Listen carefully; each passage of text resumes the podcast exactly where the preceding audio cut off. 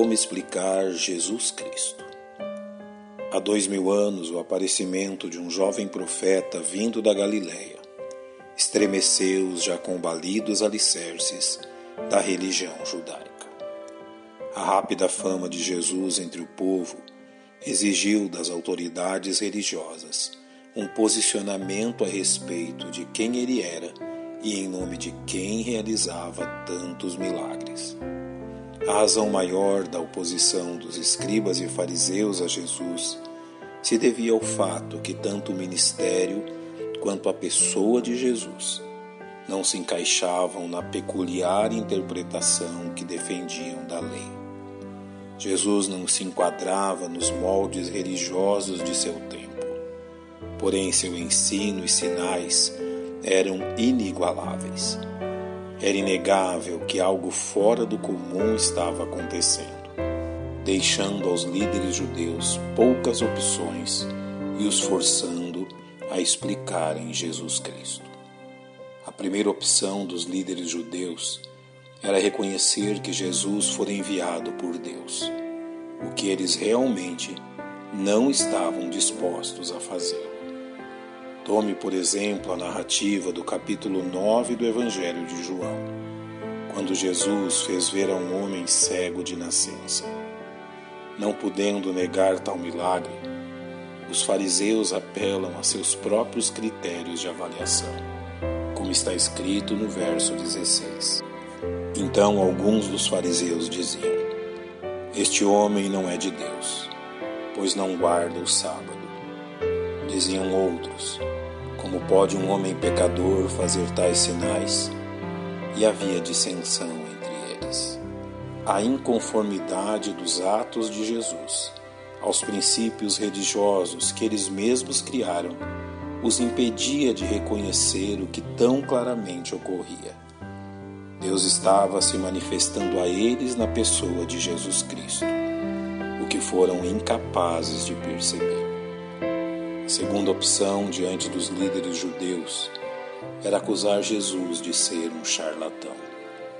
Esta foi a melhor opção quando a mensagem pregada por Jesus passou a ser rejeitada até mesmo por seus próprios familiares, como registrado no capítulo 7 do Evangelho de João.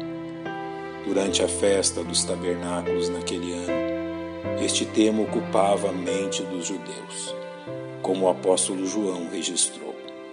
E havia grande murmuração entre a multidão a respeito dele. Diziam alguns: Ele é bom. E outros diziam: Não, antes engana o povo. Todavia ninguém falava dele abertamente, por medo dos judeus. Diante do fato que os milagres realizados por Jesus confirmavam que ele não era um charlatão, restou aos líderes judaicos ameaçar o povo pelo medo, a fim de que não dessem crédito a Jesus. A terceira e única opção que restou aos judeus era acusar Jesus de ser um instrumento de Satanás e de receber dele o poder para realizar seus milagres. Diante dos inúmeros milagres realizados por Jesus, o evangelista Marcos registrou no capítulo 3 de seu evangelho a reação dos escribas a estes fatos. E os escribas que tinham descido de Jerusalém diziam: Tem Beuzebu, e pelo príncipe dos demônios expulsa os demônios. O que foi, de certo modo, ridicularizado pelo próprio Jesus ao responder-lhes: Como pode Satanás expulsar Satanás? Assim a cegueira de escribas e fariseus havia atingido seu ápice, restando a eles apenas a alternativa de se livrarem de Jesus, uma vez que eram incapazes de aceitar o que Deus estava realizando através de seu Filho. Coube ao apóstolo Pedro explicar Jesus Cristo, cujo registro encontramos no capítulo 2 do livro de Atos. Homens israelitas, escutai estas palavras a Jesus Nazareno, homem aprovado por Deus entre vós com maravilhas, prodígios e sinais, que Deus por ele fez no meio de vós. Saiba, pois, com certeza toda a casa de Israel, que a esse Jesus, a quem vós crucificastes, Deus o fez Senhor e Cristo. Nenhum charlatão, nenhum instrumento de Satanás. Só uma forma de explicar Jesus Cristo. Ele é o mais sublime ato de Deus em favor de nós, pecadores. Pai, nós te louvamos por Jesus Cristo, nosso Salvador.